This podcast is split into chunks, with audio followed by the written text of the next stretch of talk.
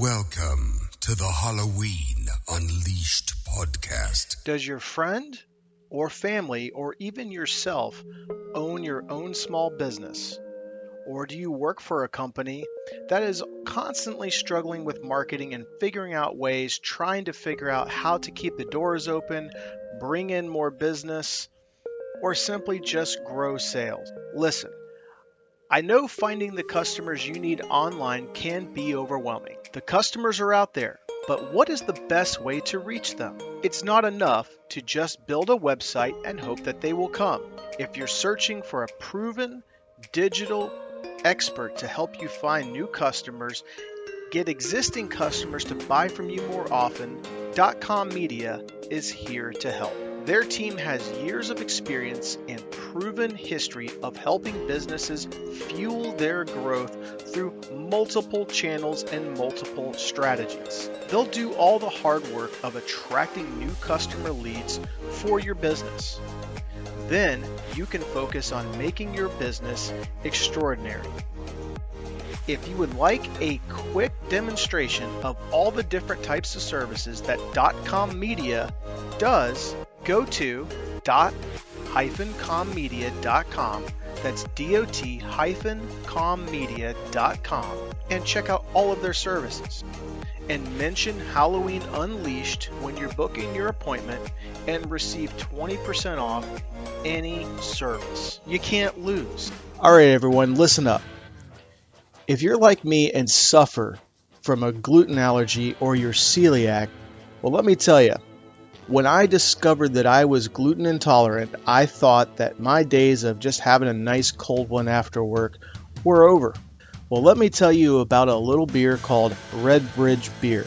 It is brewed in St. Louis, Missouri by Anheuser-Busch that does Bud Light, Budweiser. I mean, you, the, the list goes on and on. Bottom line is, it is an amber ale that is free of wheat and barley Redbridge Beer is the best tasting gluten free beer on the market, and it's the most available. So please go check out ABC Liquor or your local liquor store to ask about Redbridge Beer and try it out. Do yourself a favor, drink beer again with Redbridge Beer. This is the Halloween Unleashed podcast featuring the cutting room floor. And now, here are your hosts for the week. Welcome, ladies and gentlemen, to Halloween Unleashed. I am your host, Chris Morgan, and this week we are going to be going back into our interview series.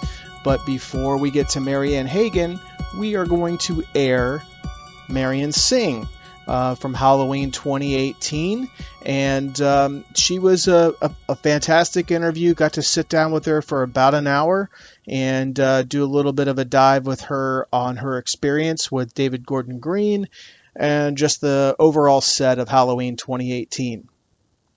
Now, um, one of the things I was going to I was going to put this comment out last week uh, when the cutting room floor episode aired. Um, but I didn't because I wanted to save it for this because I knew I was going to be recording a little bit of an intro. Uh, but I wanted to say that the Daniel Farrands Part 5 interview, I, I always go back and listen to what my co host said, what I said, look for different ways where we can improve. Um, on our podcast going forward. I'm always looking for audio, for ways we could have uh, better explained certain things. Sometimes I'm I'm saying things for entertainment purposes.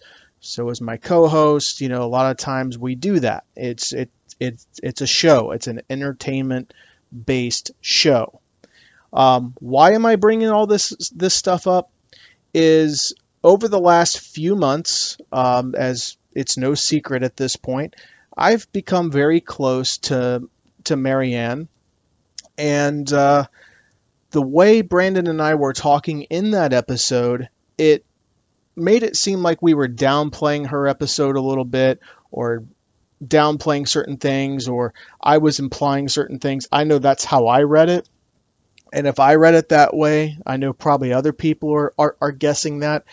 I want to let each and every single one of you know, and especially my friend Marianne know, that a lot of times we were just being entertaining, we were just having fun, um, and I didn't explain things the best way that I could have. So I wanted to address a couple things. Now, when I talked about we want this to be the best, we want this episode, her set of episodes to be the best. I didn't want that to become some sort of a competition type thing between Dan and Marianne because they're two separate stories, two separate people. What I intended that to be is to be the best that it could be. Now, the reason I needed to re record was not anything to do with my friend Marianne Hagan, had nothing to do with her. It was all to do with me. Um, what I started to do was I started to venture off of the the game plan a little bit of the questions I had asked, um, just because of my friendship with her, and I was talking a lot. So the way I looked at it is, is you guys are tuning in to hear her and hear her story, not hear me. That was number one. Number two was a blessing in disguise because number two, um, we had a lot of audio interference in her first uh, recording I did not know this at the time. I was using a LED based light that is plugged into the same source that my computer is, and there was a little bit of a hum, and it was causing almost like uh, digital interference, and we couldn't hear her very well. And that was on me. It was the first time I used LED lights when I was recording a podcast. I did not know we were going to have that much interference. I just knew that we were going to have to pick back up and uh, do this. And it was actually, you know, we both said, "Hey, let's um, let's get back together and finish this up." And that's exactly what happened. And um, it's actually a good thing, like I said, because of the fact that um, there was a lot of audio interference. So therefore, since this is an audio-based podcast, what is the number one rule? You need good audio. And if you don't have good audio, especially for your um, guests, then you run the risk of losing audience. You run the risk of making your your guest or your co-host or whoever that is on your show, you risk making them look bad, and that's the last thing I want anybody to feel like that you got on this show and we made you look bad. We want to make you look really, really, really good. So from that perspective, um, I wanted to fix things. Now about we wanted this to be the best ever. Okay, I accidentally misspoke. What I really meant to be uh, to say was I wanted these set of episodes to be the best that they can be. You know, everybody wants their their uh, either their role, their their part, their um, if you're a football player, your play to be the best that it absolutely possibly can be. So that's all I meant by it. I did not mean to try and make it into some sort of a competition because that's exactly what it's not. Th- these are fun, these are for the fans, um, and um, we're able to get interviews that we normally would not get. So I want to make sure that um, that I eliminated that because, like I said, if I picked up on it and I heard it and that's the way I took it, and I'm the one that spoke it, I'm wondering what anybody else did.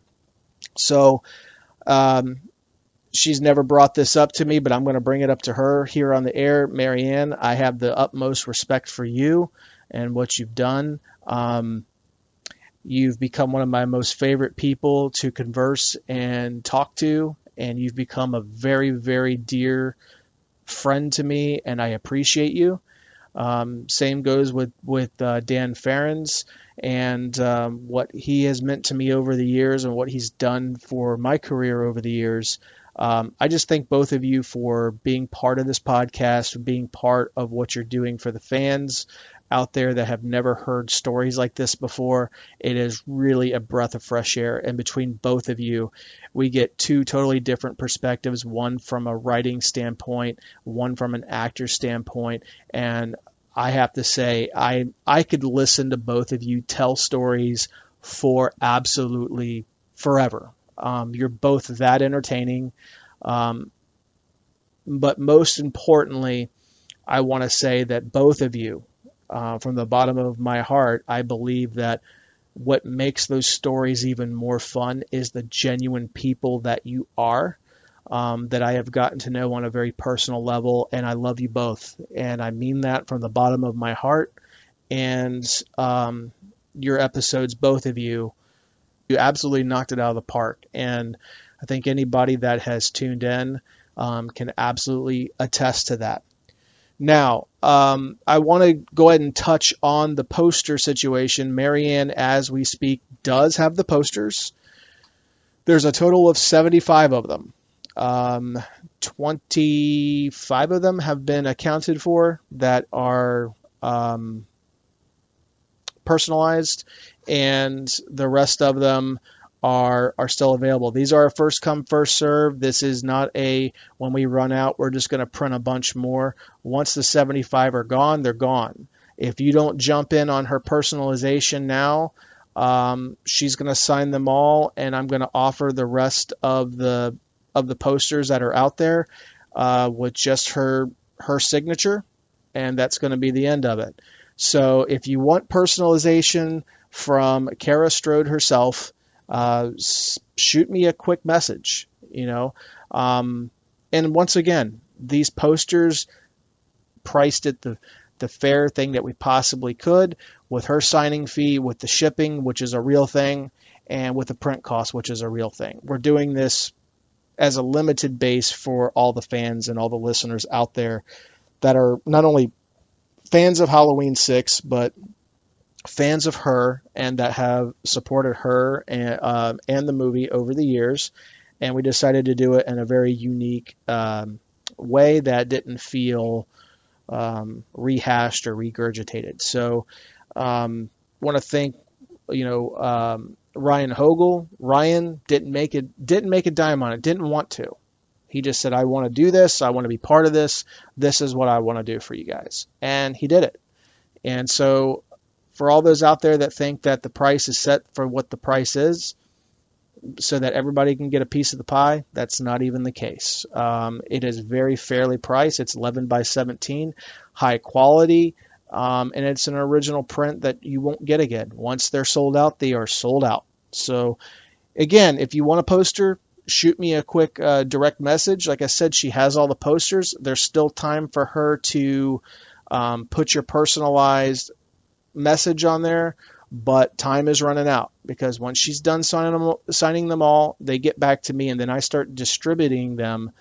That's going to be it. We're cutting it off and you're just going to get her signature and that's going to be the end of it. So, anyway, enjoy this episode with Marion Singh, and we will talk to each and every single one of you next week. And thank you for tuning in to Halloween Unleashed. This week, we are continuing our interview series this week. We are lucky to sit down with the wonderful Marion Singh. Marion, how are you doing? Oh, I'm just, if I was any happier, there have to be two of me. well, uh, in, in some cases, you are a stunt double, so there are two of you at, at, at some cases, like Alyssa Milano. I know that you stunt doubled for her recently, too, right? Yes, I did. She is a really amazing mom, and she's a really sweet and nice person. She kind of adopted me when we were on set. Um, I had the I had a I was wearing a pink button down and they put fake nails on me like her and so I'm not used to having nails and we have to make sure that our sleeves are cuffed the same amount of times and that the same number of buttons are done up and all of that and I was having a hard time with my buttons and my cuffs and she did them for me. She came up to me and she's like, "Oh honey, let me do it." And she did my buttons, she did my cuffs. It was amazing. And um and when we were done with the episodes at, at the end of the season, I said, "Thank you so much, dear lady. It was such an honor being you." And she said, "It was such an honor to have you be me." So it was great. She's she's really nice. Well, I have to say, it's like I, I remember when you were leading up, um, posting about like this this project that you were involved in. You were posting little pictures. Um, about that, and I was looking at some of the pictures. I'm like, I have no idea what this is, but you looked amazing. But then all of a sudden, when you said that you came out with it, uh, who who you're going to be doubling for, and I'm like, oh yeah, I mean, I totally see it. I mean, they they picked a really good person to double her because when you two are dressed up alike like that, I mean, you both look kind of like sisters, and it's it's really you know it was really funny because when we were on set, I practiced. Whenever I double, I practice their walk, I practice the way they move, their gestures with their hands, their mannerisms, and all of this. And at, by the time the season was over, the the makeup artists and stuff would walk up to me and like, ah, I thought you were her, sorry, and then they'll go and find her. So it was really a lot of fun, and I absolutely love walking in somebody else's shoes, so to speak. It was it was really an honor to double her, and I hope to do it again on future projects. Well, you know, it it seems like that you two had a nice little bond, and I'm sure she will probably request you in the future if she has any say on anything. So, um, looking forward to that. So tell us um, a little bit about you, where you grew up, and when you got started in the business. Oh my goodness. Okay. Back in my day. No, I'm sorry. Um, I started, I've been on stage since I was four years old. I began in play groups and singing and dancing and and things of that nature um, for old folks' homes and stuff when I was very very young. About you know at about six, I started performing in public, and uh, we would be singing. Uh, I grew up in Knoxville, Tennessee. Go Vols! Um, but I, I, you know, mom's from Canada, dad's from Wisconsin, so no accent for me, unless of course I need plumbing or electrical work, and then I'll put that thing on real quick. You know what I'm saying? um, so that's where I began, and uh, I was in theater. So doing theater and being able to project to the back row is very different than being in with a camera four inches from your face and having to pull everything back because if you think it, it shows up on camera. Mm-hmm. It's the intention of what you want to do that shows up on camera. So if you try, then you're overdoing it. I mean, that's that's the number one problem when you have theatrical actors doing film or television is the pushing it pushing your facial expressions, pushing your dialogue, things of that nature. So, being in theater, I really had to retrain uh, myself to be able to do film and TV. But I also uh, went on tour with a couple of different bands, and we almost got a couple of record deals, and that was fun. Um, right out of high school, I did that after uh, various high schooly things that happen in high school. But um, I got involved in I play electric bass and I sing and I dance. We do choreography. And it was uh, just a, a great time of learning about performance in front of numbers of people. That brought that to me because in theater, you got lights in your face. You can't tell how many people are out there. And you can just be in your own little world. In a band situation, you have people screaming, reaching for you, so close or they're so far or whatever, but you see lots of little people out there and, and it really hits you the kind of numbers that you're dealing with. And you have to wrap your mind around that and be okay. So that was really, really valuable experience to me. That and the touring aspect. Pack up, get in the van, go to the next location, set up, do the sound check, get a couple of hours to yourself, get ready, go and perform, break it down, load a van, go to the next location. I mean, it was really, truly a great, hard experience of the journey of learning stage presence and being around people who may want you to sign something or or just want to ask you lots of questions and that was that was another aspect and another facet that prepared me for what was coming up so i got involved in that and um then it was uh, basically martial arts hit me like a ton of bricks at that point after the band um, I got involved in Northern Praying Mantis Wah-Lum style uh, Chinese martial arts and have been doing that for about 25 years. Uh, and I've taught as well as studied for, you know, after about 10 years, I was teaching with certification for my grandmaster and my teacher. And um, I was teaching the students at my school after like two and a half years. So because I was going six days a week and I couldn't get enough of it, I was so hooked on it. And I really, really got into something I didn't even know I was into. When I tried my first class, couldn't walk for three days. I was sore. Oh my gosh. I couldn't, I, I just, I, and then I was going six days a week ever since for the next 20 years. I, and it was nuts. It was absolutely the best thing I've ever done. And that taught me that I may be interested in something I don't even know yet. You don't know that you need something in your life until you try it and you can't get enough of it. You want to eat it, you want to sleep it, you want to breathe it, you want to do everything involved with it. And so that was another performance aspect because you do tournaments, then you teach, and you have to choreograph, and you have to, you know, do shows and masters exhibitions and all these things. So when I did martial arts, then all of a sudden the choreography brought me to independent films. So I started doing fight choreography for independent films, and uh, when we every year we watch a simulcast of the Oscars for the independent film scene. And um, they said, "Have you thought about Atlanta?" And I was like, "Well, mm, no, but I guess I, I can." yeah. So you know, uh, you got me thinking on it now. So yeah, they told me some web pages to get involved with on Facebook to try to break through into Atlanta, and um, that brought me to my first project. Uh, me and 1,500 of my best friends. Um, sure, absolutely. when you're you know, when you're a background extra person, you kind of uh, are herded like cattle. But it's one of the most cool things to break your, you know, to break into the business on. So you learn how to be on a set. You learn how to have etiquette and protocol when you're on that set. Mm-hmm. And you learn how it works. You learn the terminology involved, and you learn all these things. So my first project was Mockingjay 2 Hunger Games. Uh, you know, it was it was that was my first foray into uh, film and um, it was the scene where I was in a couple of scenes. It was when we were when after Snow was tied to the pillar at the end of the movie, and you know Katniss is supposed to shoot him with the arrow, and then spoiler alert. Oops, I'm not saying a word. After this long, I probably am safe, but you know I don't want to ruin anybody's idea. Yeah. Uh, and then everybody charges Snow and tears him apart.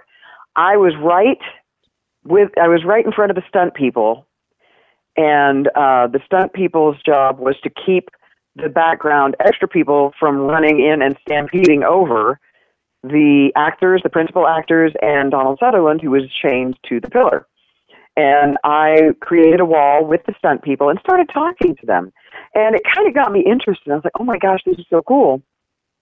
And the other scene I was in was when they're going through town trying to find shelter when um, they're trying to get to the Capitol and then the bombs hit and everybody starts you know explosions happen and people are running for the for the capitol. And i was in that scene again right with the stunt people. And i mean i don't know. I just started asking them questions and i started getting interested in what they do and how they do it and being around, you know, stuff blowing up and feeling the concussion blasts from the pistols and rifles that were going off. I mean, it was really, really cool. And I thought, you know, I think I kind of like it. So uh, after I got into it, I the the casting company moved me straight into the next project, which was the sequel to Divergent, Insurgent.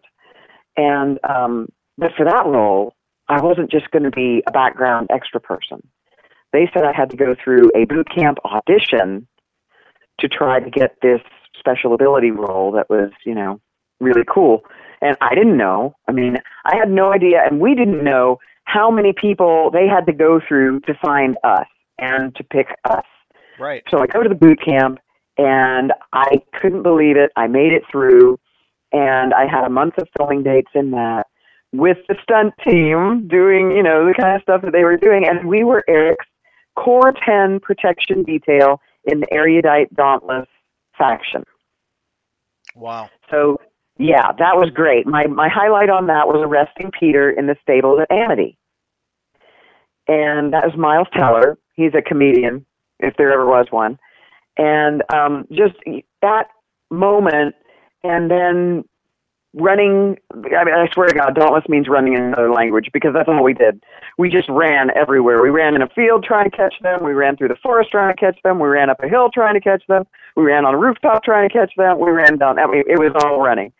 But um that was another aspect where you see the stunt people and what they do. And at that point, I was hooked. I said, okay, this is it. I'm doing all this cool stuff, and I think I want to become a member of Screen Actors Guild. I want to do stunts for real, for real, and I'm gonna I'm gonna go for it. I'm just gonna go for it. So at that point, I decided that I was going to get the vouchers required. You have to get union vouchers in order to join the union.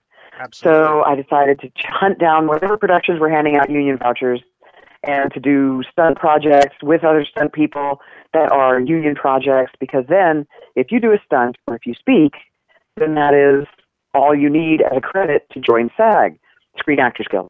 Mhm. But what they don't tell you is if you only have those credits and that's all you have before you join Screen Actors Guild, you have nothing on your resume. Yeah, I was like, oh no, Exactly. oh no.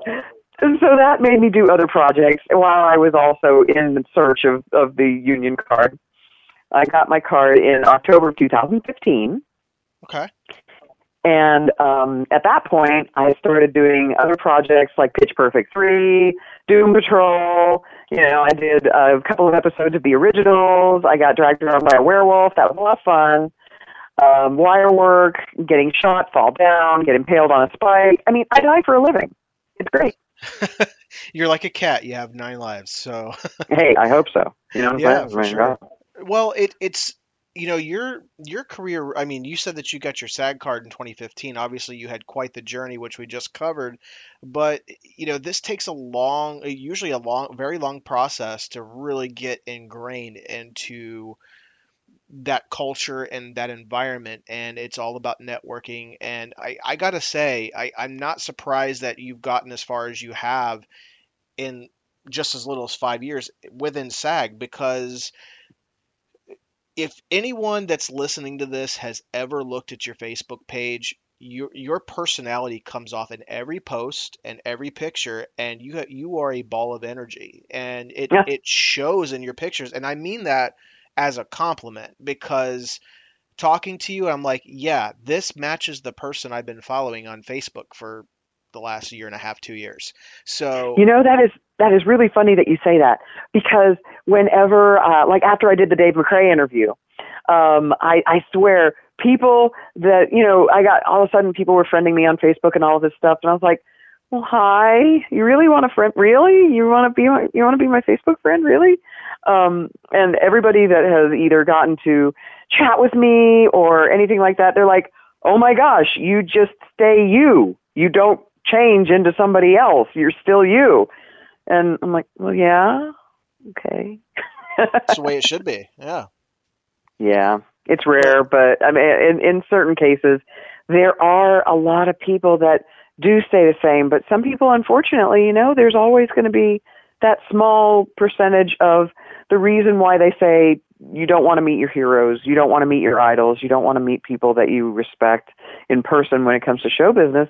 Because some of them, you know, some of them are a little different. They have eccentricities, they have things going on in their world that we don't know about, and they may not be able to be the person you want them to be Oh, whenever you want them to be that.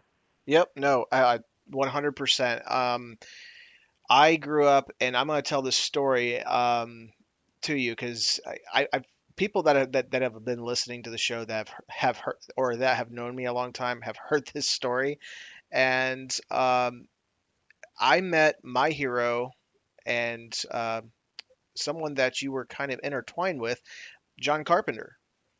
Yes, yes. yeah, he he's what made me want to become a horror director and everything. I mean, Halloween was my first movie, um, and and it was like I I I got into the masks and all this stuff, and I made a few films. Went and he, his very first uh, convention that he ever did. Um, I don't think he was feeling well that weekend because he, I saw him a few years later at a different convention, totally different guy. But his first one, he was probably nervous, probably wasn't feeling well. But I will never forget because I'm I'm standing in line. I'm like, okay, I'm gonna meet my hero for the first time. Don't be a fanboy. You know, that's the one. Just be real. Just be yourself. But in my mind, this is John Carpenter I'm walking up to. So by the time it got to my my my point, I had four of my masks that I was going to have him sign, and I went up and I totally just went fanboy. You know? and the one thing you don't want to do, and he was going to go sign the mask on the outside of the mask, and I said, "Do you mind if you sign it on the inside because it's not done yet?" And he says, "Don't tell me how to sign your fucking mask." And I froze. Wow. And I'm like, "Oh shit, what do I do?"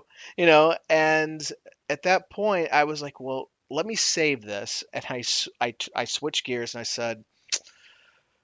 I really wish you would have did Halloween H2O. And he's like, I didn't want to do H2O. I was busy. And I was like, okay, all right. So this is going to hell in a handbasket quick. But a few years later, my my good friend was like, I'm going to meet Tommy Lee Wallace and John Carpenter. And uh, I was like, I did that a few years ago. I, I just don't want to do it again. But he's over there yucking it up with them. And I'm so I walk over and I introduce myself and total totally different guy. You know, so yeah. But that first experience it really scared me. I was like, man, I don't ever want to meet another one of my heroes ever again because that was oh my gosh, it crushed me. So Yeah. Yeah, yeah. it's always that first impression with the person that means so much and you've come so far and they were your inspiration and then you meet them if they're having an off day or if they're overwhelmed or if they're they're just worn out because they've they've gone through a hundred or two hundred other people in line before you or whatever. It's really hard to be what you want them to be all the time. It really gets to the point where you want to have everybody that meets you have the best experience possible. And sometimes you're going to have a sucky day, you know, or something's not going to go right, or you're going to get some bad news from home or something, and and it hits you, and you, that's when you have to make a decision. Sure. You have to, you know, and and it's it's really those times that mean everything to people who have waited so long. You know, you, you've you've geared everything, your hobbies, your your masks, your everything, and Halloween. You're interested in Halloween and the franchise, into this one opportunity. You didn't know you'd have another opportunity to meet him, and you were afraid to have another opportunity. Yeah. But when you do meet somebody more than once, it will smooth things out. It'll come out in the averages, and you'll say, "Oh, they were having a weird day or something like that and and I'm so glad I met them again. Yeah, no, it's it's even funnier because um, what was even harder for me is most of my friends that weekend that had met him. See, I I was running a booth uh, that weekend, and I was like, well, I can't get there until the last day because usually the last day of a convention is just dead. There's nothing going on. People are doing last minute stuff, just trying to get out of there because they've been partying all weekend. And I was like, well, I'm gonna I'm gonna save this for the last day when I know that sales are gonna be pretty much done and I can get over there and I can leave the booth. Anyway, um, but all weekend, all of my friends were like, "Oh, he's the nicest guy. He's a sweetheart." Oh, and then no. when that happened, I was like, did no. I not put on deodorant today? Did I have a pimple on my nose? You know what? What was it? You know, so no. I I was the one that that drew the sh- the the short card that weekend, I guess. So um, it's all good, but um, but I, then I, you met him again. Yeah, I mean it was, was great. It was brief though. It was very brief because I wanted it to be brief, but totally mm-hmm. different guy. You know, and yep. um, I I gotta say, um, I I be, before we scheduled this interview, I got to tell you what's on my watch list is I have your show Shattered on my watch list. Oh, yeah, that's actually a um, that's actually a proof of concept. It's not finished. It's rough draft. It mm-hmm. is for viewing um, parties who are interested in the concept. So the editing is loose, the soundtrack is loose. It's all just placeholders. Um, but I, I I do hope that, uh, and oh, and the sound and the editing, uh, it's all just basically to get it in front of investors' eyes mm-hmm. to see if they would be interested in picking up the series. Sure. So, um, but I got a really good chance to uh, expand and show more of my range in those three episodes. The uh, the first episode, I play the worst talk therapist you have ever met in your entire life. You would never go to this talk therapist ever. She every you know, it's like she is only doing her time. She's punched a clock. Her home life sucks, and she's just basically you know dealing with crazy people all day, and she can't stand it. So that was an interesting role to play because I care. no, anyway. Um, but in the second episode, I am an, a protective sister and I'm a lawyer. So I get to um, I get to play that kind of nurturing role and protective role, and there's a little comedic uh, aspect in there as well because um, Shattered series is about things that actually happened in the news in real life, and it is a central cast, and we all get to play different roles in each episode. It's kind of like American Horror Story. So, you know, we it's always the same actors, but it is different roles. So we each get to stretch our wings, and we each get to really fly with trying to create character studies and things of that nature. So the second episode is my biggest role in uh, the three out of the three episodes, and um, it's got a little twist in there. Every episode has a twist. The third episode, I get to play a social media blogger and kind of eccentric character, and it's a little bit more comedic as well. So I really like the third episode. Um, the second and third episodes are really they were fun for me. Um, Domestic Seduction is another one that the same director made, and she's a friend of mine, so I really like to help her in her proof of concept uh, things that she posts. So um, that was I really got to play.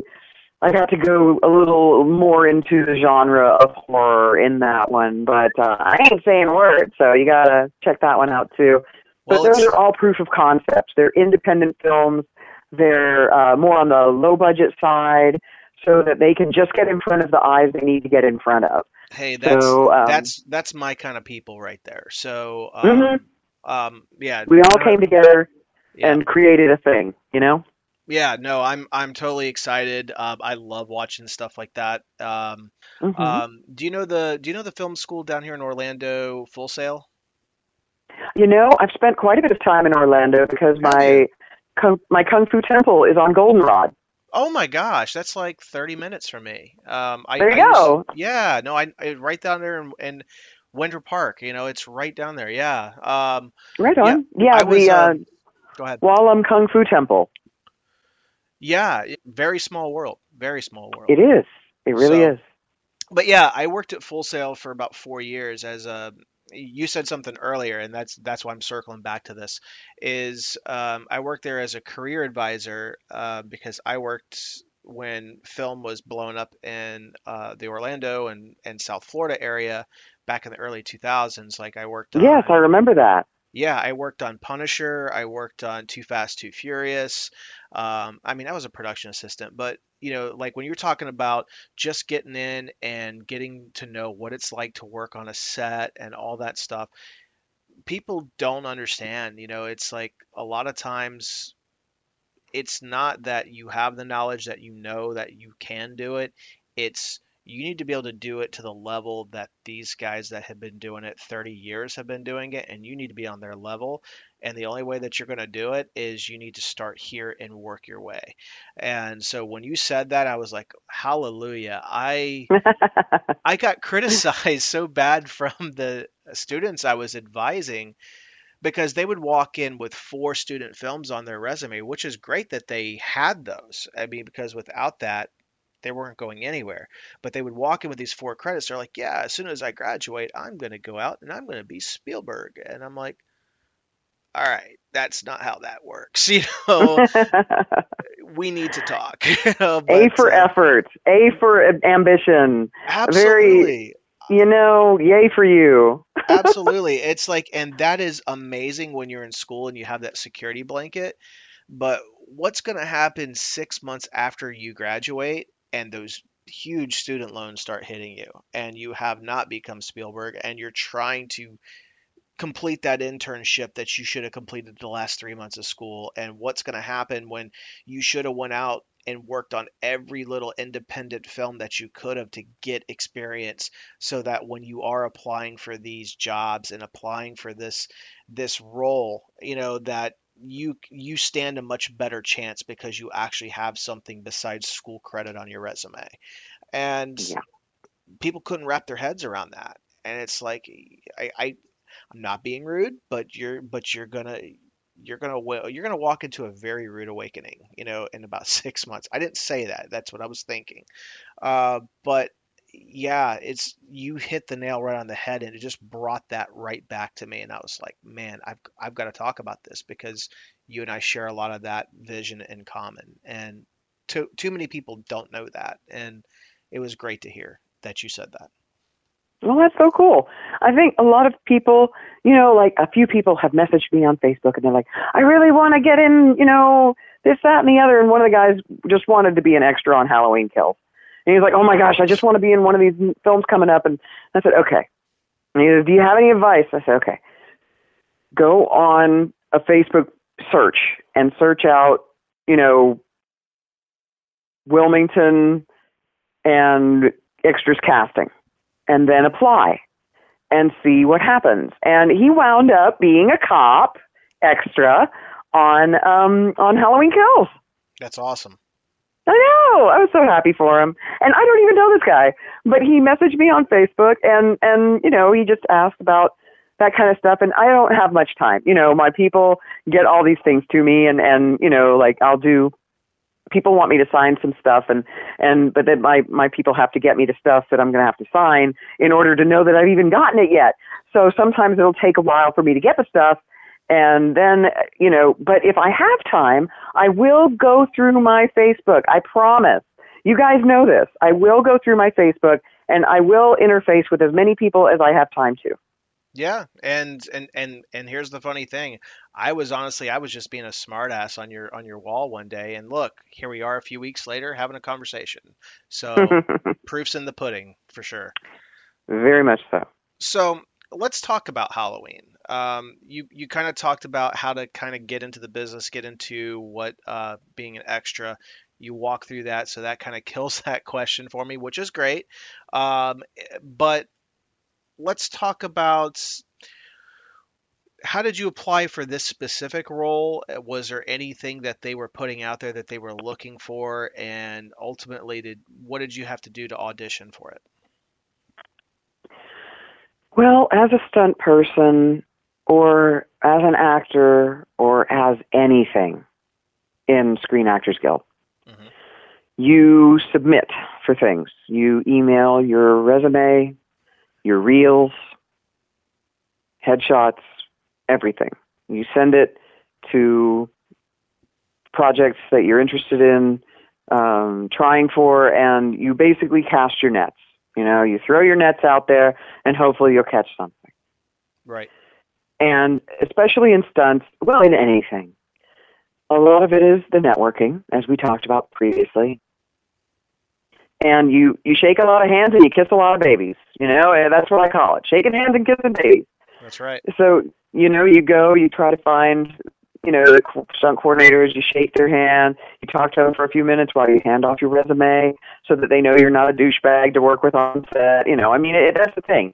Don't be a douche. Don't think that you're, you know, you, you got to stay humble. You got to stay hardworking. You've got to be interested in learning, and you've got to always be keeping. You know, you've always got to be learning something, so that you can enhance your skill set, so that you can offer more. So I just in general send off for things and, and email for things and send my resume off for things. And I got a uh, I was driving back from Atlanta and I was going through the dead zone which is between Chattanooga like almost to Knoxville again because I split my time in between Tennessee and Atlanta. I spent a lot of time in both places. And um when I was in the dead zone, right before I go over the top of the hill, I get a phone call. I'm like, oh, cool. What's this area code? Okay, that's weird. So I answer the phone, and he's like, hey, this is uh, Ron Hutchison, and uh, I didn't know if you had these dates available, if you wanted to uh, come and do some stunts for us. And I was like, uh, yeah, but the uh, yeah was right as we were going into the dead zone, and the phone died. There, there no coverage, no bars, no cell service, no nothing. I thought I was going to have kittens. I swear to God. You're like, I just I like, this, please. this this person thinks I just hung up on them. Yes, yes, a legendary stunt coordinator. He's been in the business 40 years, and holy crap, now I'm no longer there. So, I as soon as I got out of the dead zone, I tried calling. You know, he. I tried calling him back. I'm like, "Hello, sir. I am so sorry. My phone dropped your call." Blah blah blah blah blah. And he's like, "Yeah, no problem. Are you available for these dates?" It's like, "Yes, always." Even if I mean, are you kidding me? Of course. But I still didn't know what it was for. You know, you just hear from a coordinator. They ask if you're available and um, you check your dates and you say if you have availability or whatever. So, yeah, sure, I'm available. Okay, well, it's in Charleston. Okay, no problem. And we've got this day for rehearsals. Are you going to be able to come down and, and do the rehearsal? Yeah, no problem, no problem. Okay. So, uh, they send me the they send me this call sheet for rehearsals, and I was like, okay, this is this is cool. And um, just basically the wardrobe person gave me a call to get my sizes and all that stuff. I'm like, okay, this is pretty cool. Okay, this, this is going to be neat. Um, whatever it is, okay. So I um got the email from the wardrobe person before I got the call sheet. Because usually the call sheet, you find out what film you're working, what film it is for, and all that stuff, and it's got all the details on it about where to meet, where's base camp, where they put you up in a hotel, all this stuff. You know, where you're supposed to be lodging, phone numbers of all the important people, and all of this. So I've got the wardrobe lady stuff asking for all of my sizes and my this and my that. Can you come in for a fitting? Blah blah blah. And at the bottom of that email was the word with the font. Thank you very much. Halloween. I was like, "Are you freaking kidding me? Oh my god! Are you kidding me?" So you So- had you had no idea until that that that it was Halloween. No, no. Holy cow! Actually, to be perfectly honest with you, when I sent when I showed up for rehearsal, that was the rehearsal day. I didn't even need to do any sizing or anything like that. So I show up for the rehearsal. We are downtown in the Gaslight District in Charleston. Nothing is made up. The streets aren't made up. There's no there's there's no co- there, there's absolutely no de- set deck. There's nothing. So it's set decoration. Sorry. Mhm. There's absolutely nothing to tell you what the film is. So I meet up with, um, yeah. So I'm sitting on a porch, and here comes Mrs. Uh, is a legend as well. I thought I was going to die when I found out I was going to get to work with Marion Green. I was like, oh my gosh! So I still didn't know what it was for.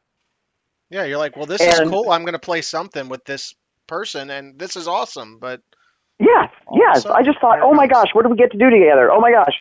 So super awesome. And then we're sitting on the porch and we're just waiting for rehearsal to start.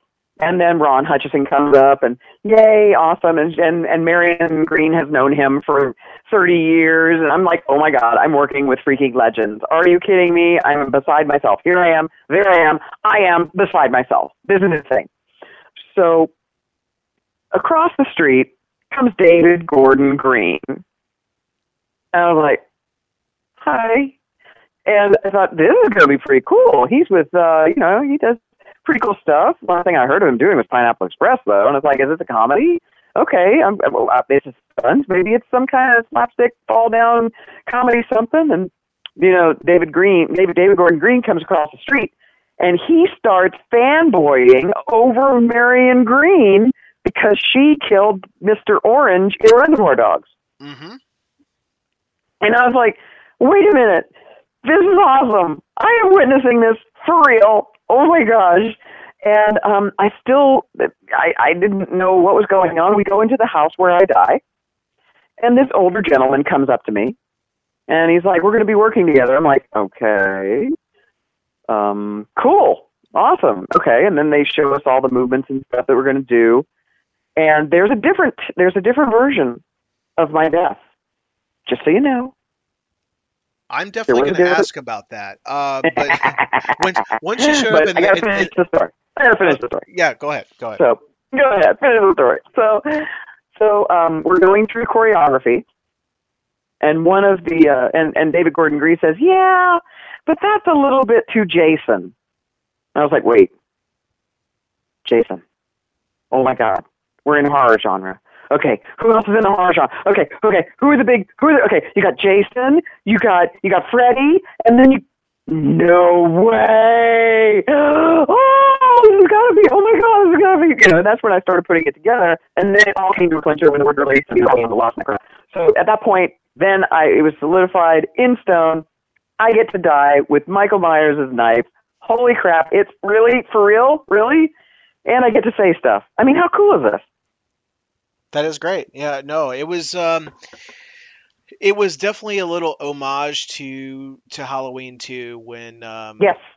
yeah, it was a total homage. Hi, Sally. How are you?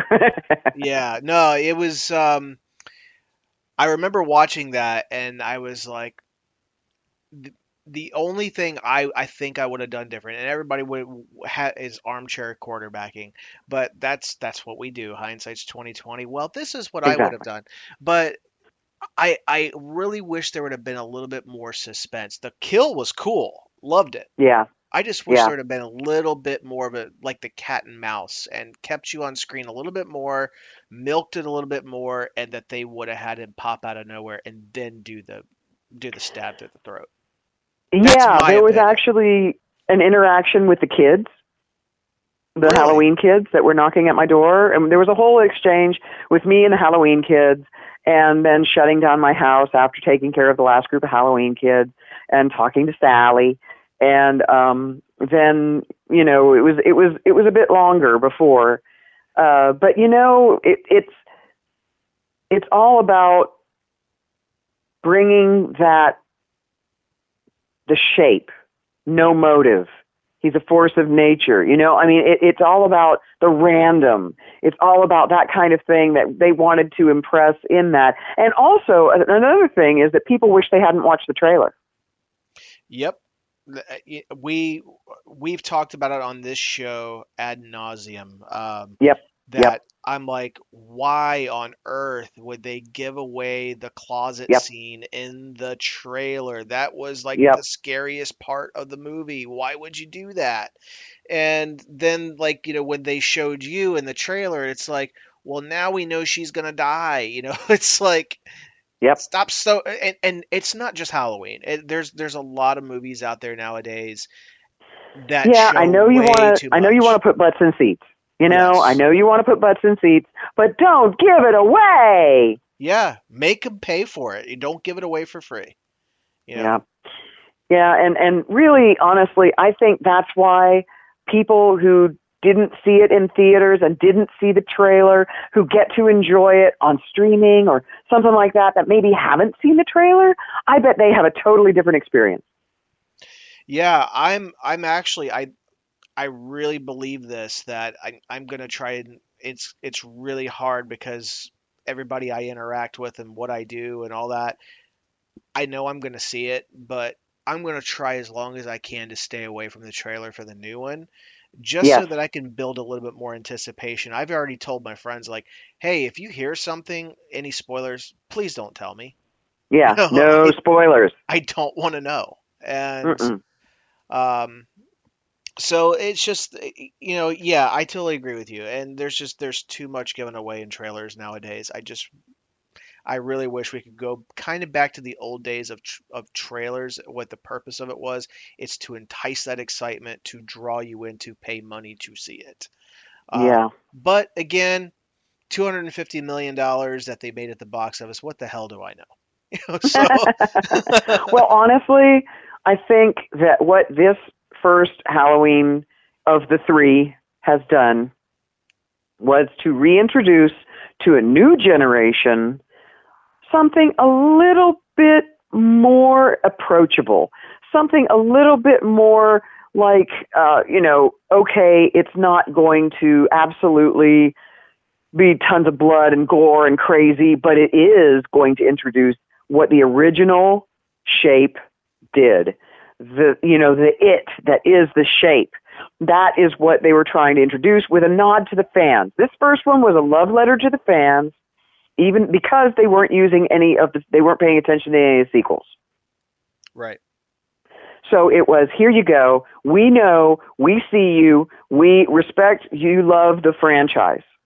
So we're going to give you a little taste here, a little taste there, and we're going to make it so that it's not unapproachable for anybody that might become a Halloween fan. And then this second one and the third one are going to knock your socks off. Well, definitely, definitely hoping for that, uh, for sure. Um, how long were you Yeah. on set for? We had uh, days of rehearsal and then we had days of filming. Now we wound up doing the set, the scene in question. Uh, you know, we probably rehearsed it about. Uh, we probably rehearsed it eight, nine times, just running everybody's comings and goings. You know, because everything on that street happened at a certain time. Mhm. If it did not happen at a certain time, start over because it's all one take. It it is, and that I gotta say that was impressive because I remember watching Four Rooms way back in the day and Quentin Tarantino, and it was in that one room with Tim Roth, and it was a 15 minute one take, one camera, one tracking movement scene, and it's like, holy hell, eh, what if somebody flubbed? They had to start over. So watching that sequence and it all play out from the moment he hits the street and goes all the way through all these houses, I was I was impressed by that. I was like that that's fantastic. You know, and no pressure or anything. you know, so Yeah. Well, that's the thing. And with these poor kids dressed in these Halloween costumes, and they're just playing. They don't know that there's a lot riding on this. They don't know they're burning money every time they laugh or fall over or do whatever. I mean, they don't they don't realize that that this is what's happening. So we turn on, you know, everybody gets in their place, and then we turn on the hurricane fans so that the leaves will blow. And then we have people, you know, you go, okay, now on this count, you go. Now you walk. Now you do this. Now you do that. Now his shadow has to be here when it's time for this person to walk across, and then it has to go on the wall. You know, the shadow has to be on the wall. Cameraman, get out of the way so that you don't get in the shot. Don't worry. You know, the sound guys have to be with the with the microphones and all of this stuff, following along, hidden like little ninjas, so nobody's seen. And I mean, it was just such an orchestration. And on the night that we actually filmed it, we wound up doing, uh, you know, we wound up doing it about 14 times to try to get it right. right. And there were certain things that they wanted to try, and then they wanted to try it a different way. And so there were different versions of things done. And um, when they did the you know they they did this tube that was attached to my to a hose that went out through my pant leg and so as i went up to the window i had to stretch my leg out and offer the pant leg so that they could hook up the blood hose and it was primed beforehand you know they had a little reet, reet, reet. you got the pump you know and um they had to do all of that while we went there were no edits so it's like get on the couch, offer the leg, hose to the leg, make sure it's sealed, make sure it's primed. Okay, and there was already blood in the hose that led up to my neck. And, you know, you had to make sure that nothing was dripping, nothing was going anywhere, there was no leaks, there was no nothing, so that when we actually did the gag with the slam, the pickup, the stab, the pull back, the slam, then it would go without a hitch because I didn't want to be the one burning money. Sure. No, that and that, that's the one thing too that when I watched that and I saw the stab, um, I was like, "Oh shit!" And that that looked that looked pretty grotesque. I mean, was there a prosthetic on your neck that that kind of exploded, or, or was that CG? I mean, what was that? I yeah, I had a I had a silicone prosthetic all the way from under my chin Mhm. down to my shoulders and joining into my chest. Oh wow. Okay. And there was a bladder that was attached by a hose, um, and the bladder went along my collarbone and up to my neck, and they perforated the bladder, and then they perforated the silicone so that it would you know spew appropriately. Wow. And so, you know, I was in the makeup chair probably three hours or so, three and a half hours maybe, because they have to paint you. They have to paint the silicone and they have to make it match your skin tone and all that stuff. Um, I actually, it, it's funny. Uh, uh, Daniel Farrands, who wrote part part six, uh, is he and Malek Akkad go way back, and they and Daniel and I have become friends over the last eight nine years, and he's always been a very big supporter, trying to get me involved somehow. And he's like, when Marcus Dunstan was going to do the two, like was going to direct what eventually become the 2018 film, he was going to do a version of it in 2015 that was going to pick up right after Halloween 2, and obviously that didn't happen. But um, he got Malek and I in contact trying to get me involved with that production, and I I remember sculpting something to uh, to resemble the like the original two masks, and I had that that that piece that sculpt for two years, and then when this was starting to go like get really ramped up and ready to go, Dan's like Malek wants you to submit something, and if you're still around, so I was like, well, I still got it in clay. I have to mold it, you know. And so I started like just going crazy. And they're like, he's like, yeah, they're gonna do a direct sequel from the first one, so you got to get him something. And I did, and um, he had it, and I I guess they I, I never knew they were gonna fast forward it 40 years. I had no idea. Um, I remember if you remember the eh, eh, you've probably seen them if you didn't early on the promo pictures with Jamie Lee Curtis laying in the Yeah. leaves, that's my mask. Oh, good for you. That's so awesome. Yeah, so it's it's cool that I that I got that far. And I remember when I submitted the 78 mask uh, recreation, uh, Malek loved it, Carpenter loved it, and then uh, that's when Christopher Nelson got involved and he was going to age it, you know. And at that point, I knew I was out of the running. I was like, oh, damn, you know, that would have been cool.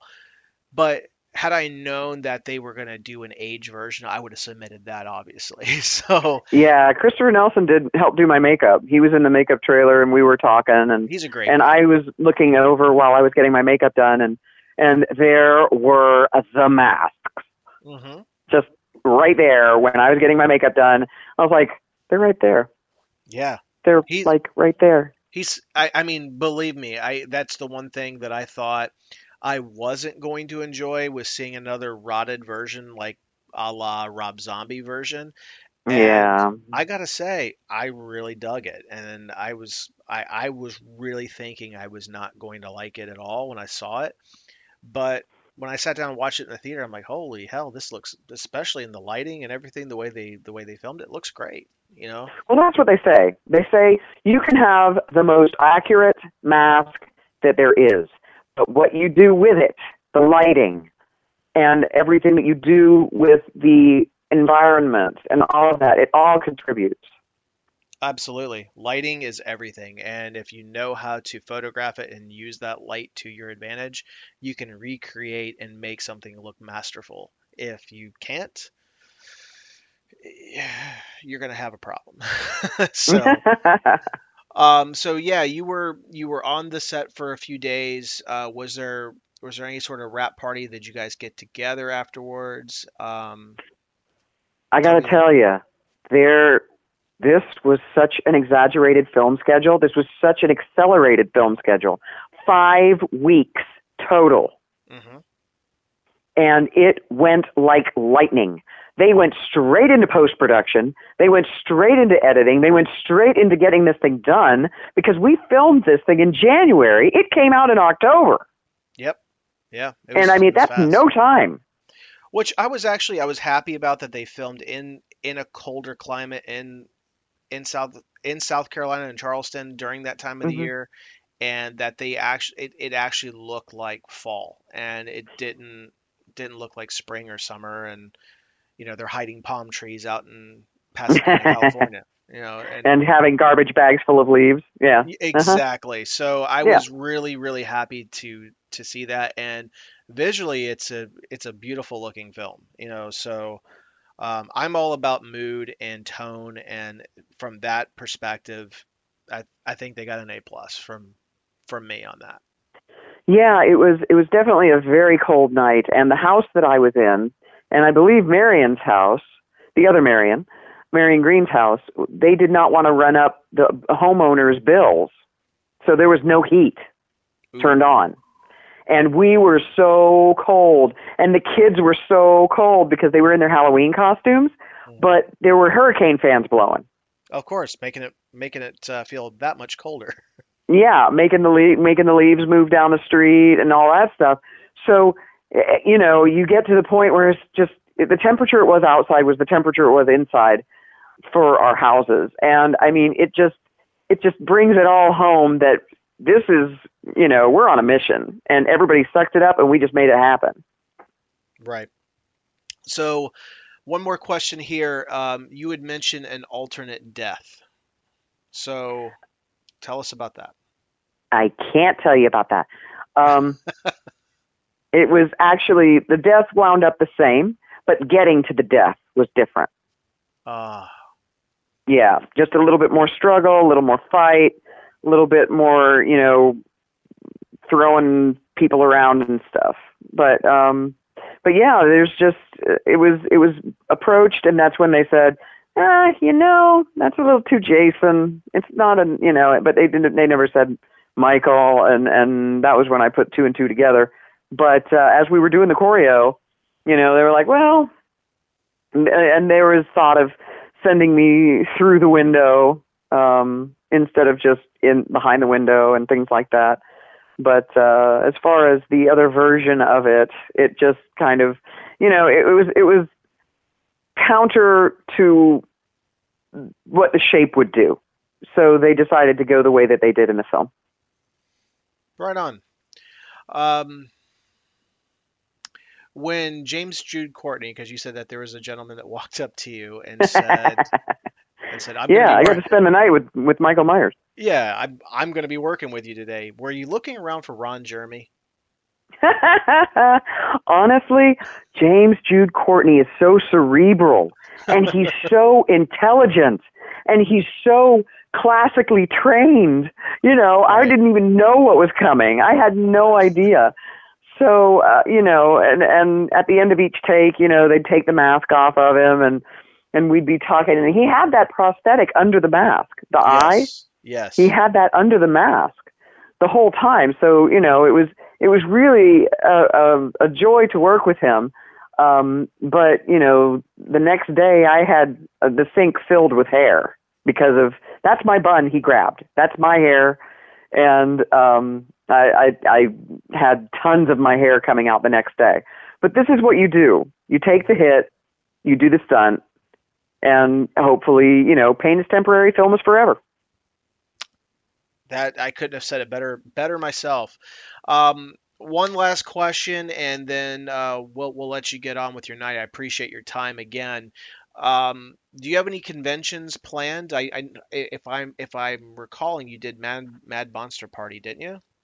I did um what was it? I did uh CreepyCon. CreepyCon. Okay.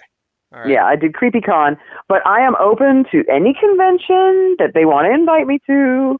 I am willing to go. It's it's just getting all the logistics together and and you know, getting them to get me up there and all that stuff. But I am willing to do any conventions that they're willing to invite me to and I am all about it because I want to meet all you guys. I you know, Facebook is cool, but there's nothing like meeting somebody face to face and and that way, you know, everybody's got questions. Everybody's got stuff they want to know.